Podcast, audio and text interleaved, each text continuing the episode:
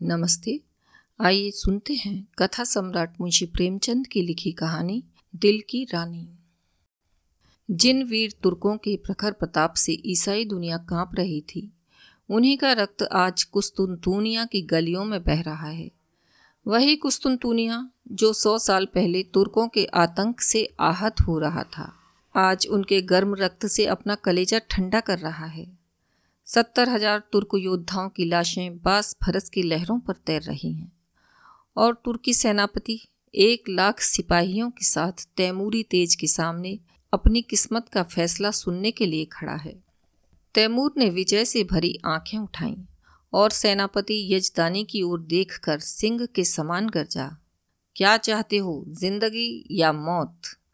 यजदानी ने गर्व से सिर उठाकर कहा इज़्ज़त की ज़िंदगी मिले तो ज़िंदगी, वरना मौत। तैमूर का क्रोध प्रचंड हो उठा। उसने बड़े बड़े अभिमानियों का सिर नीचा कर दिया था। यह जवाब इस अवसर पर सुनने की उसे ताब ना थी। इन एक लाख आदमियों की जान उसकी मुट्ठी में है। उन्हें एक क्षण में मसल सकता है। उस पर भी इतना अभिमान? इज़्ज़त की ज़िंदगी? इसका यही तो अर्थ है कि गरीबों का जीवन अमीरों के भोग विलास पर बलिदान किया जाए। वही शराब की मजलिसें, वही अर्मीनिया और काफ की परियाँ। नहीं, तैमूर ने खलीफा बायजीद का घमंड इसलिए नहीं तोड़ा है कि तुर्कों को फिर उस मदान्ध स्वाधीनता में इस्लाम का नाम डुबोने को छोड़ दी। तब उसे इतना रक्त बहाने की क्या ज़रूरत थी? मानव रक्त का प्रवाह, संगीत का प्रवाह नहीं, रस का प्रवाह नहीं एक विभत्स दृश्य है, जिसे देखकर आँखें मुँह फेर लेती हैं, हृदय सिर झुका लेता है। तैमूर कोई हिंसक पशु नहीं है, जो यह दृश्य देखने के लिए अपने जीवन की बाजी लगा दे। वह अपने शब्दों में धिक्कार भरकर बोला, जिसे तुम इज़्ज़त की ज़िंदगी कहते हो, वह गुनाह और जहन्नुम की ज़िंदगी है। यजदानी को तैमूर से दया या क्षमा की आशा ना थी। उसकी या उसके योद्धाओं की जान किसी तरह नहीं बच सकती। फिर क्यों दबे और क्यों ना जान पर खेलकर तैमूर के प्रति उसके मन में जो घृणा है, उसे प्रकट कर दे? उसने एक बार कातर नेत्रों से उस रूपवान युवक की ओर देखा, जो उसके पीछे खड़ा जैसे अपनी जवानी की लगाम खींच रहा था।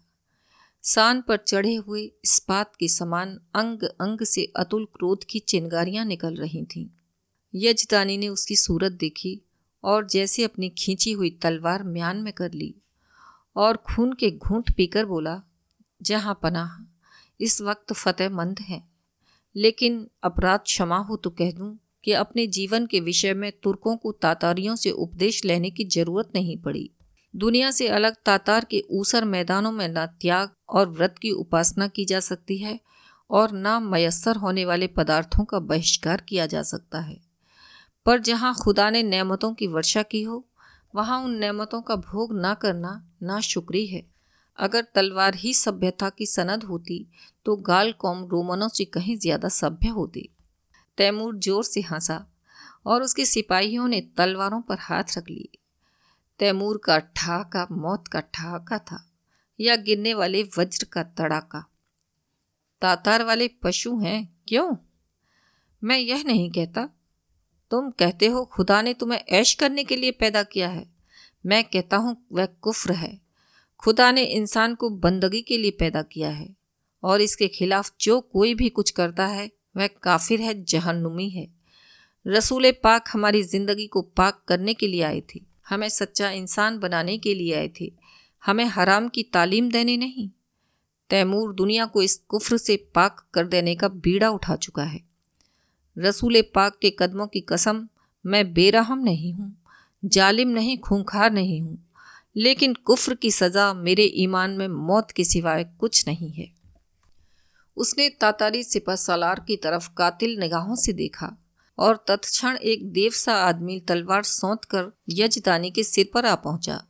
तातारी सेना भी तलवारें खींच खींच कर तुर्की सेना पर टूट पड़ी और कितनी ही लाशें ज़मीन पर फड़कने लगीं।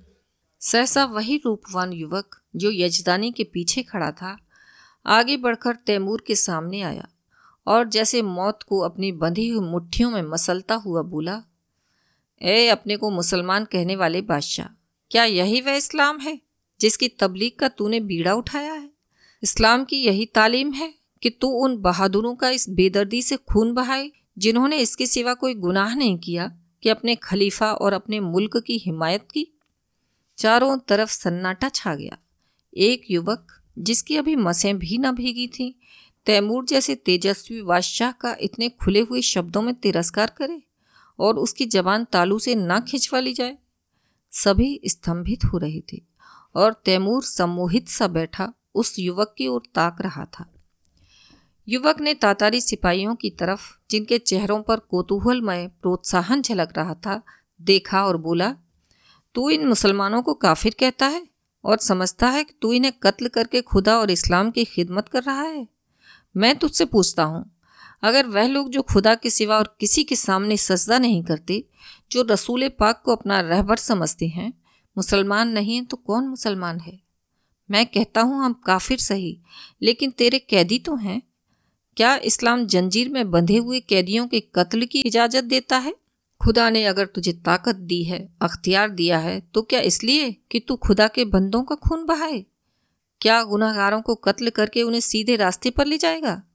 तूने कितनी बेरहमी से सत्तर हज़ार बहादुर तुर्कों को धोखा देकर सुरंग से उड़वा दिया, और उनके मासूम बच्चों और निरपराध स्त्रियों को अनाथ कर दिया। तुझे कुछ अनुमान है? क्या यही कारनामे हैं जिन पर तू अपने को मुसलमान होने का गर्व करता है?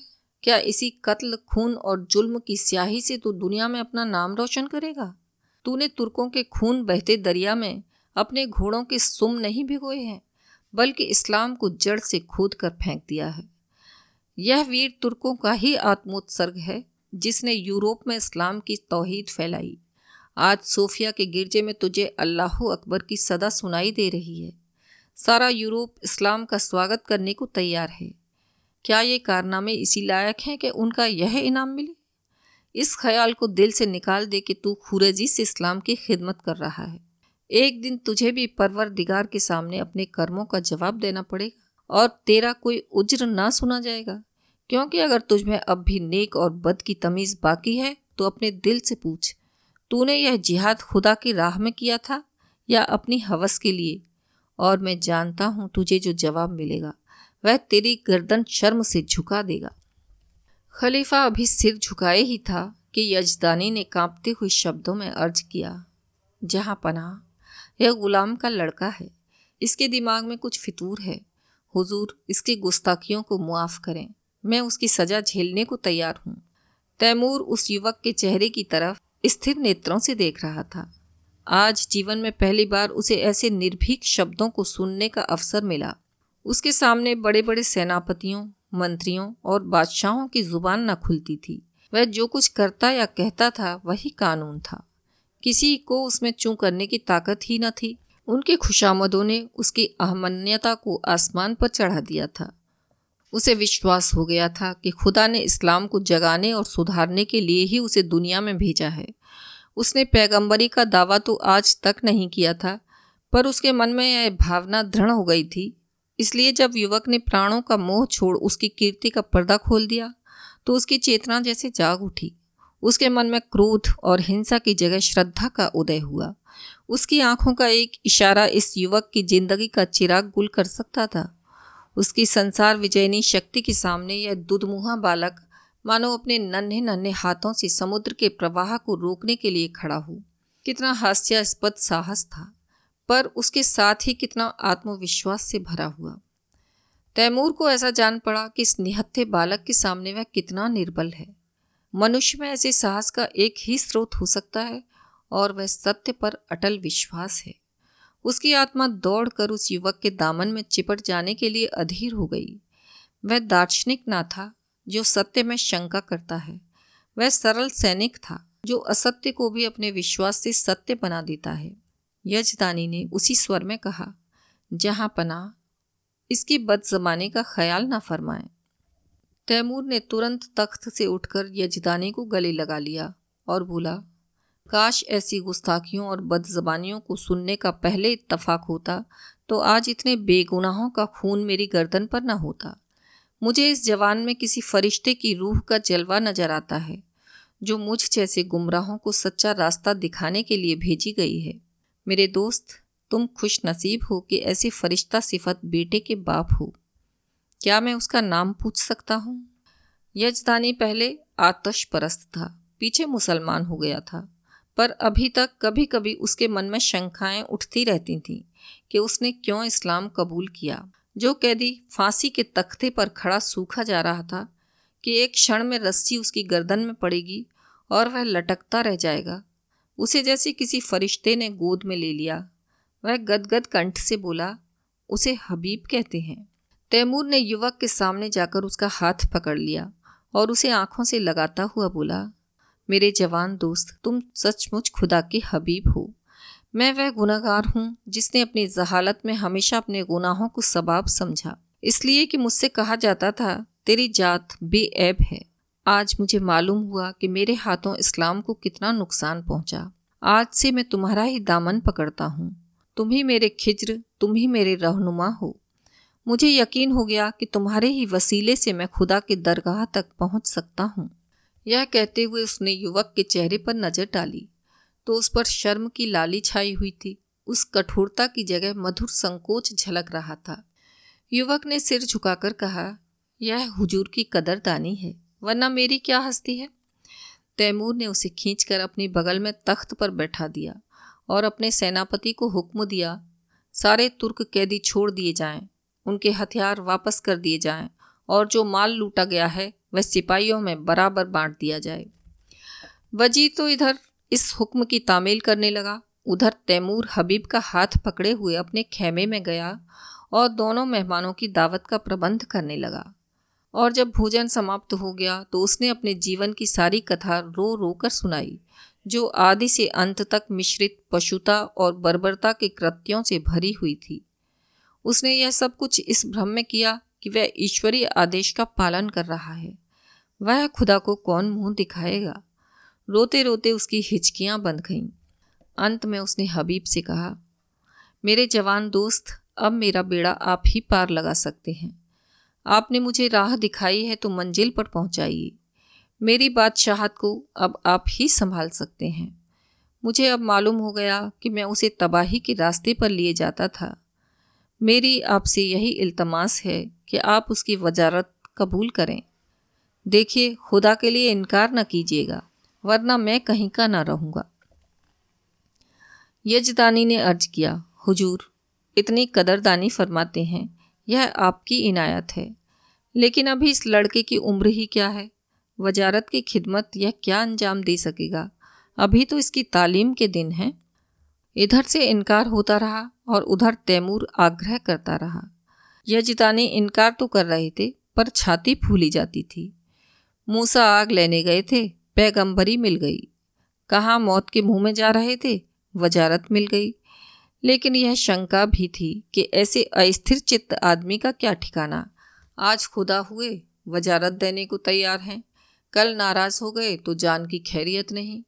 उन्हें हबीब की लियाकत पर भरोसा तो था, फिर भी जी डरता था कि वीराने देश में ना जाने कैसी पड़े, कैसी ना पड़े। दरबार वालों में षड्यंत्र होते ही रहते हैं।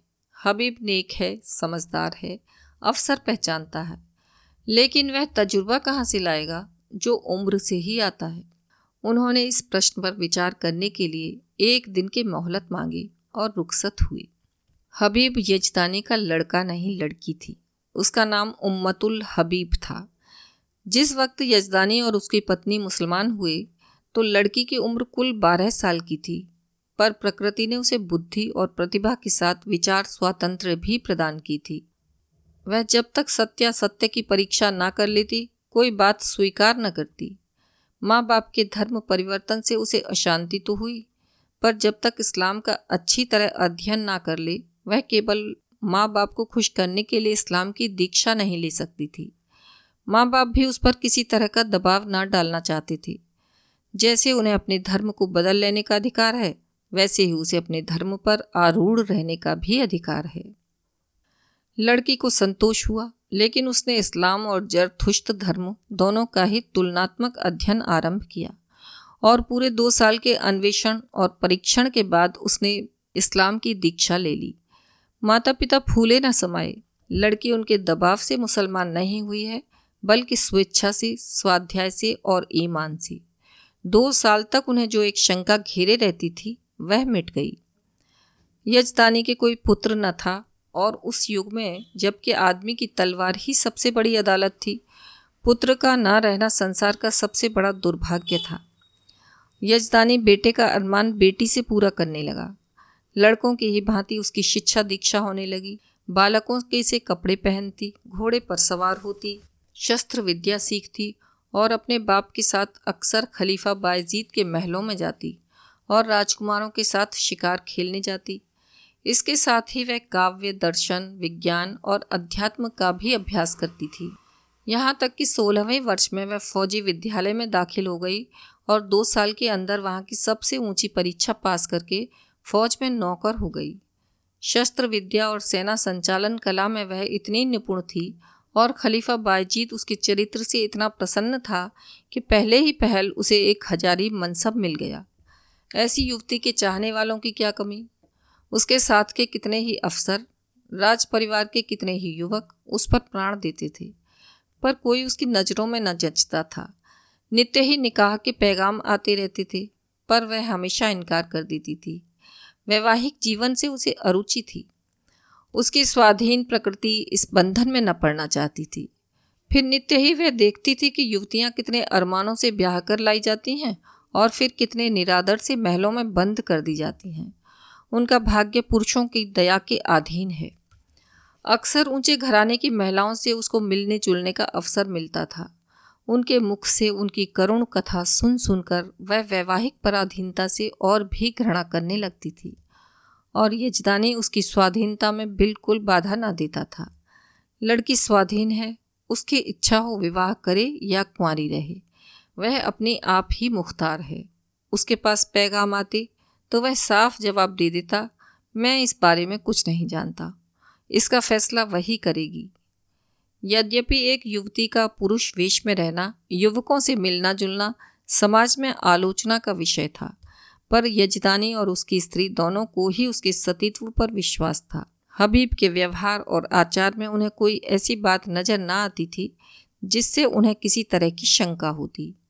यौवन की आंधी और लालसाओं के तूफ़ान में भी वह चौबीस वर्ष की बीरबाला अपने हृदय की संपत्ति लिए अटल और अजय खड़ी थी। मानो सभी युवक उसके सगे भाई हों। कुस्तुन तूनिया में कितनी खुशियाँ मनाई गईं? हबीब का कितना सम्मान और स्वागत हुआ? कितनी बधाइयाँ मिली? यह सब कहने की बात नहीं। शहर तबाह हुआ जाता था। संभव था आज उसके महलों और बाजारों से आग की लपटें निकलती होती। राज्य और नगर को उस कल्पनातीत विपत्ति से बचाने वाला आदमी कितने आदर, प्रेम, श्रद्धा और उल्लास का पात्र होगा, इसकी तो कल्पना भी नहीं की जा सकती। उस पर कितने फूलों और कितने लाल और जवाहरों की वर्षा हुई, इसका अनुमान तो कोई कवि ही कर सकता है। और नगर की महिलाएँ हृदय के अक्षय भंडार से असीसें निकाल निकाल कर उस पर लुटाती थीं और गर्व से फूली हुई उसका मुख निहार कर अपने को धन्य मानती थीं। उसने देवियों का मस्तक ऊँचा कर दिया था। रात को तैमूर के प्रस्ताव पर विचार होने लगा। सामने गद्देदार कुर्सी पर यजदानी था। सौम्य विशाल तेजस्वी। उसकी दाहिनी तरफ़ उसकी पत्नी थी ईरानी लिबास में। आँखों में दया और विश्वास की ज्योति भरे हुए। बाईं तरफ़ उम्मतुल हबीब थी, जो इस समय रमणी वेश में मोहिनी बनी हुई थी। ब्रह्मचर्य के तेज से दीप्त। यजदानी ने प्रस्ताव का विरोध करते हुए कहा, मैं अपनी तरफ़ से कुछ नहीं कहना चाहता, लेकिन यदि मुझे सलाह देने का अधिकार है तो मैं स्पष्ट कहता हूँ कि तुम्हें इस प्रस्ताव को कभी स्वीकार नहीं करना चाहिए। तैमूर से यह बात बहुत दिन तक छिपी नहीं रह सकती कि तुम क्या हो। उस वक्त क्या परिस्थिति होगी, मैं नहीं कह सकता, और यहाँ इस विषय में जो कुछ टीकाएँ होंगी, वह तुम मुझसे ज़्यादा जानती हो। यहाँ मैं मौजूद था और कुत्सा को मुँह न खोलने देता था। पर वहाँ तुम अकेली रहोगी और कुत्सा को मनमाने आरोप करने का अवसर मिलता रहेगा। उसकी पत्नी स्वेच्छा को इतना महत्व न देना चाहती थी। बोली, मैंने सुना है तैमूर निगाहों का अच्छा आदमी नहीं है। मैं किसी तरह तुझे ना जाने दूँगी। कोई बात हो जाए तो सारी दुनिया हंसे। यूँ ही हंसने वाले क्या कम हैं? इसी तरह स्त्री पुरुष बड़ी देर तक ऊंच नीच सुझाते रहे। और तरह तरह की शंकाएँ करते रहे। लेकिन हबीब मौन साधे बैठी हुई थी। यजदानी ने समझा, हबीब भी उनसे सहमत है। इनकार की सूचना देने के लिए ही था कि हबीब ने पूछा, आप तैमूर से क्या कहेंगे? यही जो यहाँ तय हुआ है। मैंने तो अभी कुछ नहीं कहा। मैंने तो समझा तुम भी हमसे सहमत हो। जी नहीं, आप उनसे जाकर कह दें, मैं स्वीकार करती हूँ। माता ने छाती पर हाथ रखकर कहा, यह क्या गजब करती है बेटी? सोच तो दुनिया क्या कहेगी? यजधानी भी सिर थाम कर बैठ गए मानो हृदय में गोली लग गई हो। मुँह से एक शब्द भी न निकला। हबीब त्योरियों पर बल डालकर बोली, अम्मी जान, मैं आपके हुक्म से जो भर भी मुँह नहीं फेरना चाहती। आपको पूरा अख्तियार है, मुझे जाने दें या ना जाने दें। लेकिन मुल्क की खिदमत का ऐसा मौका शायद मुझे ज़िंदगी में फिर न मिले। इस मौके को हाथ से खो देने का अफसोस मुझे उम्र भर रहेगा। मुझे यकीन है कि अमीर तैमूर को मैं अपनी दियानत, बेगर्जी और सच्ची वफादारी से इंसान बना सकती हूँ। और शायद उसके हाथों खुदा के बंदों का खून इतनी कसरत से ना बहे। वह दिलेर है, मगर बेरहम नहीं। कोई दिलेर आदमी बेरहम नहीं हो सकता। उसने अब तक जो कुछ किया है मज़हब के अंधे जोश में किया है। आज खुदा ने मुझे यह मौका दिया है कि मैं उसे दिखा दूँ कि मज़हब खिदमत का नाम है, लूट और कत्ल का नहीं। अपने बारे में मुझे मुतलक अंदेशा नहीं है। मैं अपनी हिफाजत आप कर सकती हूँ।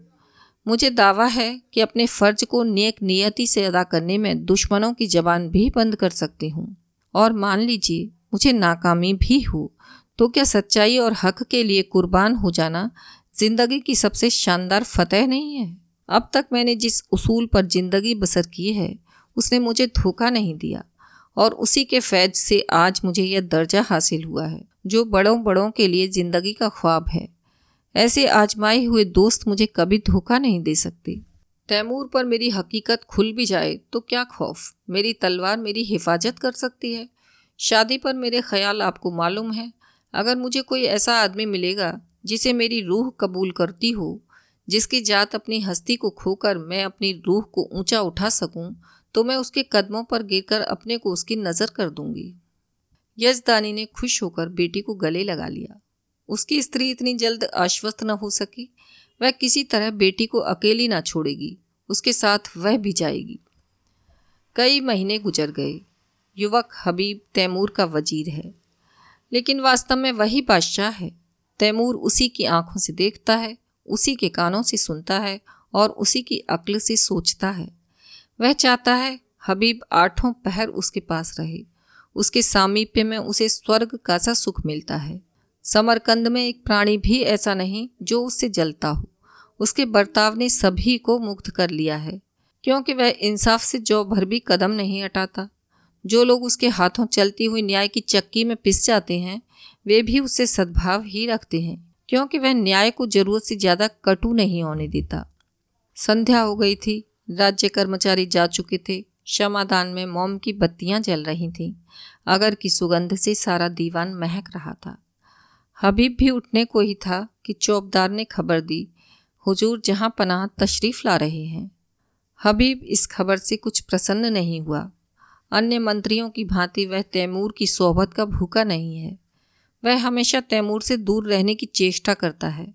ऐसा शायद ही कभी हुआ हो, उसने शाही दस्तरखान पर भोजन किया हो।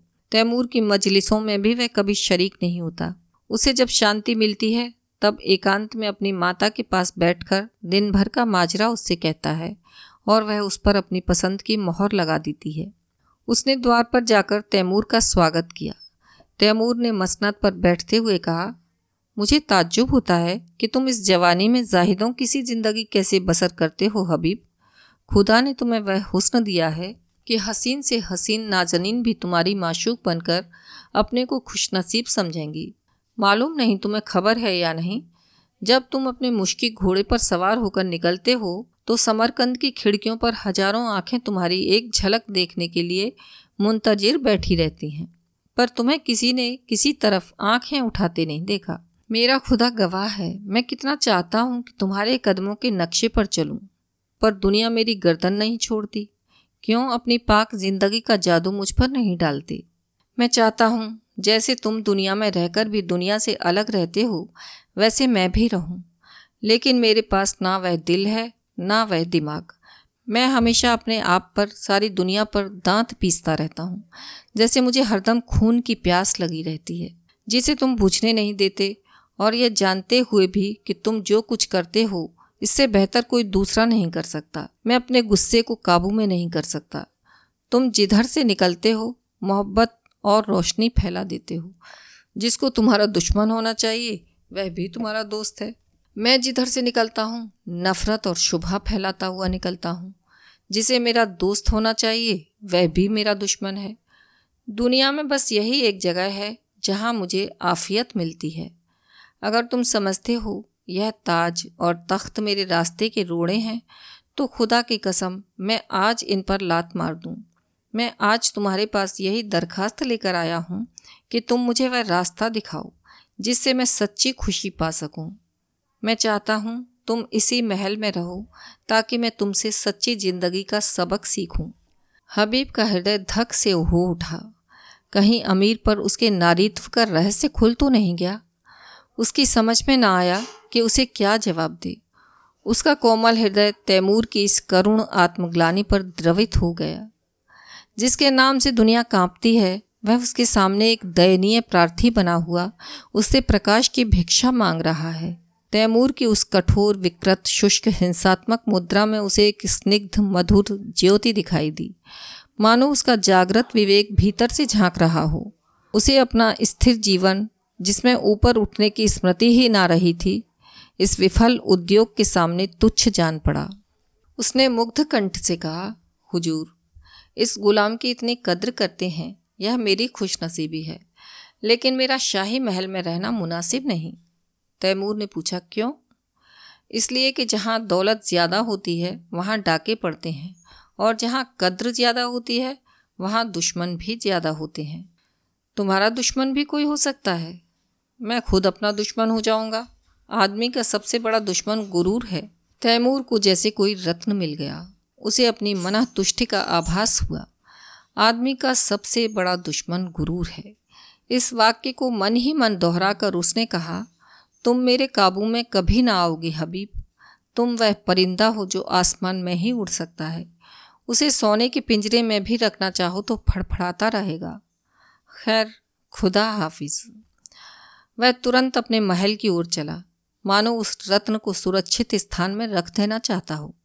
यह वाक्य आज पहली बार उसने ना सुना था, पर आज इसमें जो ज्ञान, जो आदेश, जो सदप्रेरणा उसे मिली, वह कभी न मिली थी। इस तखर के इलाके से बगावत की खबर आई है। हबीब को शंका है कि तैमूर वहाँ पहुंचकर कहीं कत्ले आम ना कर दी। वह शांतिमय उपायों से इस विद्रोह को ठंडा करके तैमूर को दिखाना चाहता है कि सद्भावना में कितनी शक्ति है। तैमूर उसे इस मुहिम पर नहीं भेजना चाहता, लेकिन हबीब के आग्रह के सामने बेबस है। हबीब को जब और कोई युक्ति ना सूझी तो उसने कहा, गुलाम के रहते हुए हुजूर अपनी जान खतरे में डालें, यह नहीं हो सकता। तैमूर मुस्कुराया, मेरी जान की तुम्हारी जान के मुकाबले में कोई हकीकत नहीं है हबीब। फिर मैंने तो कभी जान की परवाह ना की। मैंने दुनिया में कत्ल और लूट के सिवा और क्या यादगार छोड़ी। मेरे मर जाने पर दुनिया मेरे नाम को रोएगी नहीं। यकीन मानो, मेरे जैसे लुटेरे हमेशा पैदा होंगे। लेकिन खुदा ना करे, तुम्हें कुछ हो गया तो यह सल्तनत खाक में मिल जाएगी और तब मुझे भी सीने में खंजर चुभा लेने के सिवा और कोई रास्ता नहीं रहेगा। मैं नहीं कह सकता, हबीब, तुमसे मैंने कितना पाया। काश दस पाँच साल पहले तुम मुझे मिल जाते तो तैमूर तारीख में इतना रूसियाह ना होता। आज अगर ज़रूरत पड़े तो अपने जैसे सौ तैमूरों को तुम्हारे ऊपर निसार कर दूँ। यही समझ लो कि तुम मेरी रूह को अपने साथ लिए जा रहे हो। आज मैं तुमसे कहता हूँ, हबीब, कि मुझे तुमसे इश्क है। वह इश्क जो मुझे आज तक किसी हसीना से नहीं हुआ। इश्क क्या चीज़ है? इसे मैं अब जान पाया हूँ। मगर इसमें क्या बुराई है कि मैं भी तुम्हारे साथ चलूँ? हबीब ने धड़कते हुए हृदय से कहा अगर मैं आपकी ज़रूरत समझूँगा तो इत्तला दूँगा। तैमूर ने दाढ़ी पर हाथ रखकर कहा, जैसी तुम्हारी मर्ज़ी, लेकिन रोज़ाना कासिद भेजते रहना, वरना शायद मैं बेचैन होकर चला आऊँ। तैमूर ने कितनी मोहब्बत से हबीब के सफ़र की तैयारियाँ की तरह तरह के आराम और तकल्लुफ़ की चीज़ें उसके लिए जमा की। उस कोहिस्तान में यह चीज़ें कहाँ मिलेंगी? वह ऐसा संलग्न था, मानो माता अपनी लड़की को ससुराल भेज रही हो। जिस वक्त हबीब फौज के साथ चला तो सारा समरकंद उसके साथ था और तैमूर आँखों पर रुमाल रखे, अपने तख्त पर ऐसा सिर झुकाए बैठा था, मानो कोई पक्षी आहत हो गया हो। इस्तखर अरमनी ईसाइयों का इलाका था। मुसलमानों ने उन्हें परास्त करके वहाँ अपना अधिकार जमा लिया था और ऐसे नियम बना दिए थे कि जिनसे ईसाइयों को पग पग पर अपनी पराधीनता का स्मरण होता रहता था। पहला नियम जजिए का था, जो हर एक को देना पड़ता था। जिससे मुसलमान मुक्त थे। दूसरा नियम था कि गिरजों में घंटा ना बजे। तीसरा नियम मदिरा का, जिसे मुसलमान हराम समझते थे। ईसाइयों ने इन नियमों का क्रियात्मक विरोध किया और मुसलमान अधिकारियों ने शस्त्र बल से काम लेना चाहा तो ईसाइयों ने बगावत कर दी। मुसलमान सूबेदार को कैद कर लिया और किले पर सलीबी झंडा उड़ने लगा। हबीब को यहाँ आज दूसरा दिन है। पर इस समस्या को कैसे हल करे? उसका उदार हृदय कहता था, ईसाइयों पर इन बंधनों का कोई अर्थ नहीं। हर एक धर्म का समान रूप से आदर होना चाहिए। लेकिन मुसलमान इन कैदों को उठा देने पर कभी राज़ी ना होंगे। और यह लोग मान भी जाएँ तो तैमूर क्यों मानने लगा? उसके धार्मिक विचारों में कुछ उदारता आई है। फिर भी वह इन कैदों को उठाना कभी मंजूर ना करेगा। लेकिन क्या वह इसलिए ईसाइयों को सजा दे कि वह अपनी धार्मिक स्वाधीनता के लिए लड़ रहे हैं। जिसे वह सत्य समझता है, उसकी हत्या कैसे करे? नहीं, उसे सत्य का पालन करना होगा, चाहे इसका नतीजा कुछ भी हो। अमीर समझेंगे, मैं ज़रूरत से ज़्यादा बढ़ा जा रहा हूँ, कोई मुजायका नहीं। दूसरे दिन हबीब ने प्रातःकाल डंके की चोट ऐलान कराया। जजिया माफ़ किया गया, शराब और घंटों पर कोई भेद नहीं है। मुसलमानों में तहलका पड़ गया। यह कुफ्र है, हराम परस्ती है। अमीर तैमूर ने जिस इस्लाम को अपने खून से सींचा, उसकी जड़ उन्हीं के वज़ीर हबीब पाशा के हाथों खुद रही है। पासा पलट गया। शाही फौजें मुसलमानों से जा मिली। हबीब ने इस्तखर के किले में पनाह ली। मुसलमानों की ताकत शाही फौज से मिल जाने से बहुत बढ़ गई थी। उन्होंने किला घेर लिया और यह समझकर कि हबीब ने तैमूर से बगावत की है। तैमूर के पास इसकी सूचना देने और परिस्थिति समझाने के लिए कासिद भेजा। आधी रात गुजर चुकी थी। तैमूर को दो दिनों से इस इस्तखर की कोई खबर ना मिली थी। तरह तरह की शंकाएँ हो रही थीं। मन में पछतावा हो रहा था कि उसने क्यों हबीब को अकेला जाने दिया। माना कि वह बड़ा नीति कुशल है, पर बगावत कहीं ज़ोर पकड़ गई तो मुट्ठी भर आदमियों से वह क्या कर सकेगा? और बगावत यकीनन ज़ोर पकड़ेगी। वहाँ के ईसाई बला के सरकश हैं। जब उन्हें मालूम होगा कि तैमूर की तलवार में जंग लग गया और उसे अब महलों की ज़िंदगी ज़्यादा पसंद है तो उनकी हिम्मतें दूनी हो जाएँगी। हबीब कहीं दुश्मनों में घिर गया तो बड़ा गजब हो जाएगा। उसने अपनी जानों पर हाथ मारा और पहलू बदलकर अपने ऊपर झुंझलाया। वह इतना पस्त हिम्मत क्यों हो गया? क्या उसका तेज और शौर्य उससे विदा हो गया, जिसका नाम सुनकर दुश्मनों में कंपन पड़ जाता था? वह आज अपना मुँह छिपाकर महलों में बैठा हुआ है। दुनिया की आँखों में इसका एक ही अर्थ हो सकता है कि तैमूर अब मैदान का शेर नहीं, कालीन का शेर हो गया। हबीब फरिश्ता है, इंसान की बुराइयों से वाकिफ नहीं, जो रहम और साफ़ दिल और बेगर्जी का देवता है। वह क्या जाने इंसान कितना शैतान हो सकता है। अमन के दिनों में तो ये बातें कौम और मुल्क को तरक्की के रास्ते पर ले जाती हैं, पर जंग में जबकि शैतानी जोश का तूफ़ान उठता है खूबियों की गुंजाइश नहीं। उस वक्त तो उसी की जीत होती है, जो इंसानी खून का रंग खेले, खेतों खलियानों की होली जलाए, जंगलों को बसाए और बस्तियों को वीरान करे। अमन का कानून जंग के कानून से बिल्कुल जुदा है। सहसा चौबदार ने इस तखर से एक कासिद के आने की खबर दी।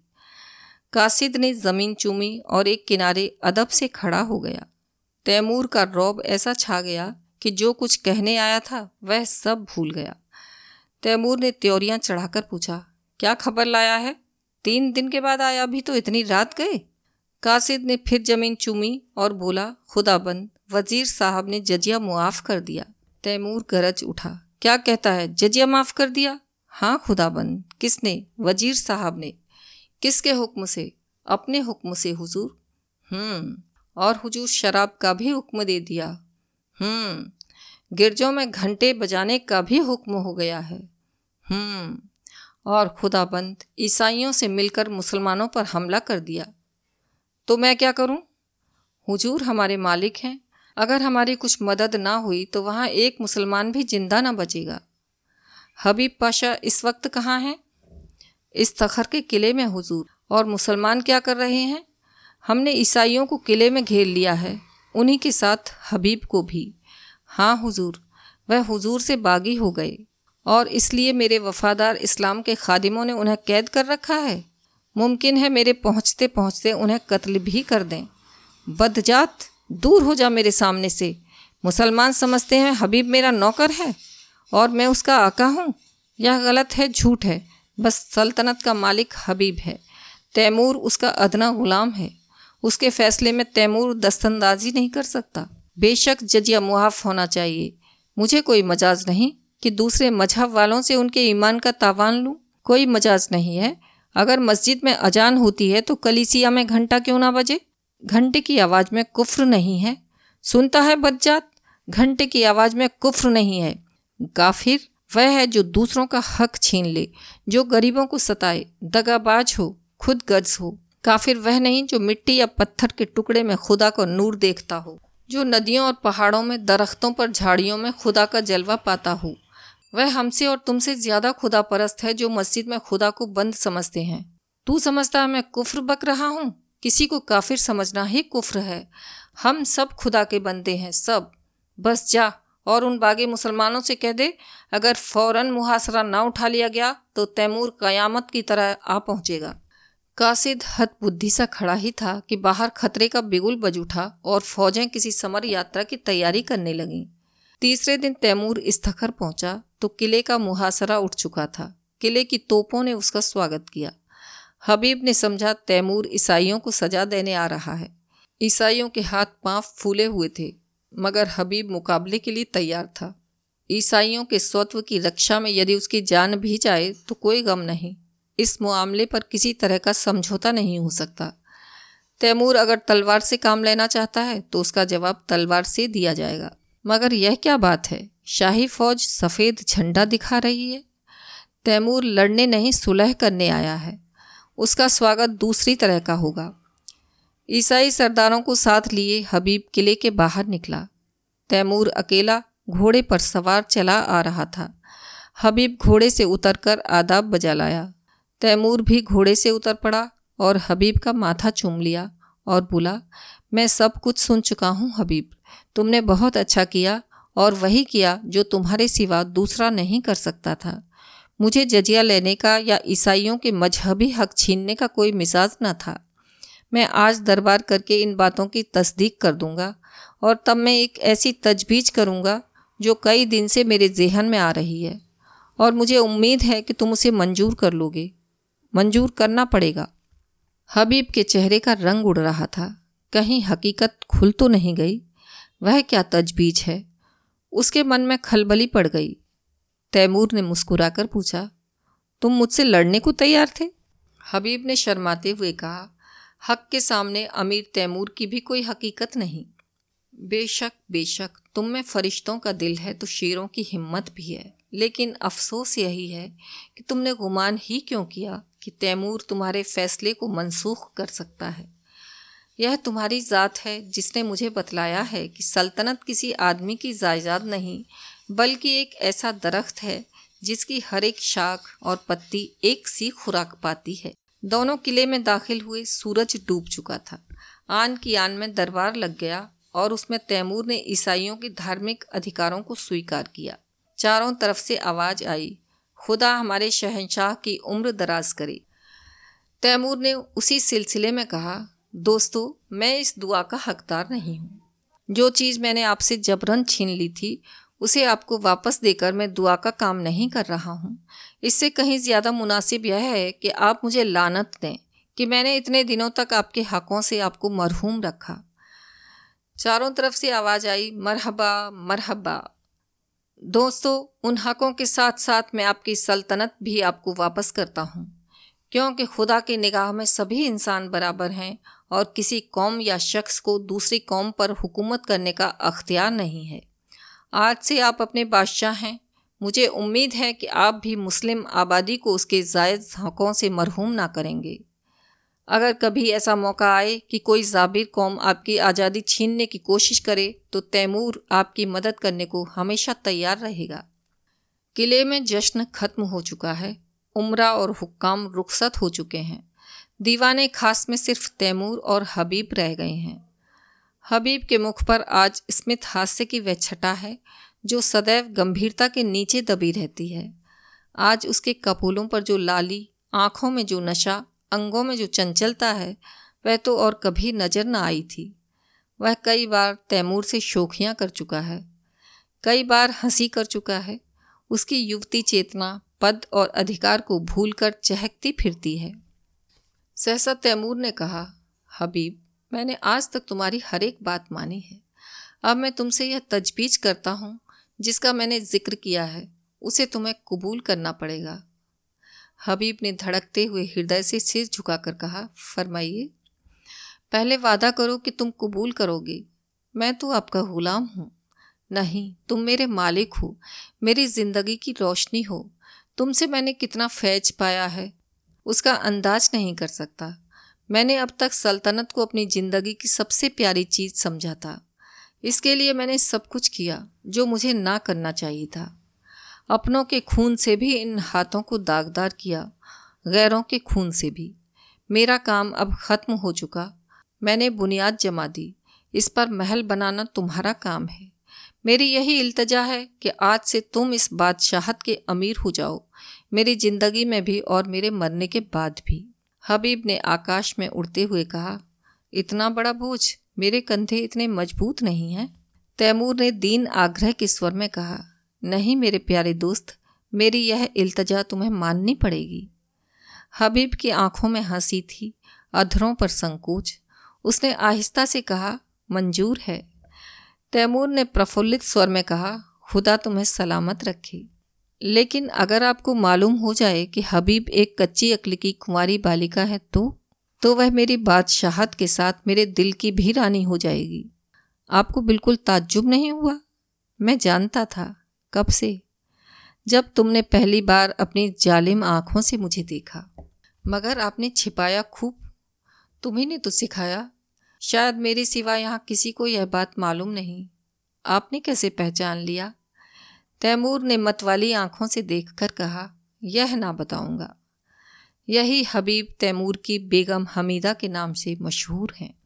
अभी आप सुन रहे थे कथा सम्राट मुंशी प्रेमचंद की लिखी कहानी, दिल की रानी। आशा है आपको यह कहानी पसंद आई होगी। आप स्पॉटिफाई गूगल पॉडकास्ट या जिस किसी भी प्लेटफार्म पर हमें सुन रहे हैं, कृपया वहाँ फॉलो करें और इसे अपने साथियों के साथ शेयर करें। धन्यवाद।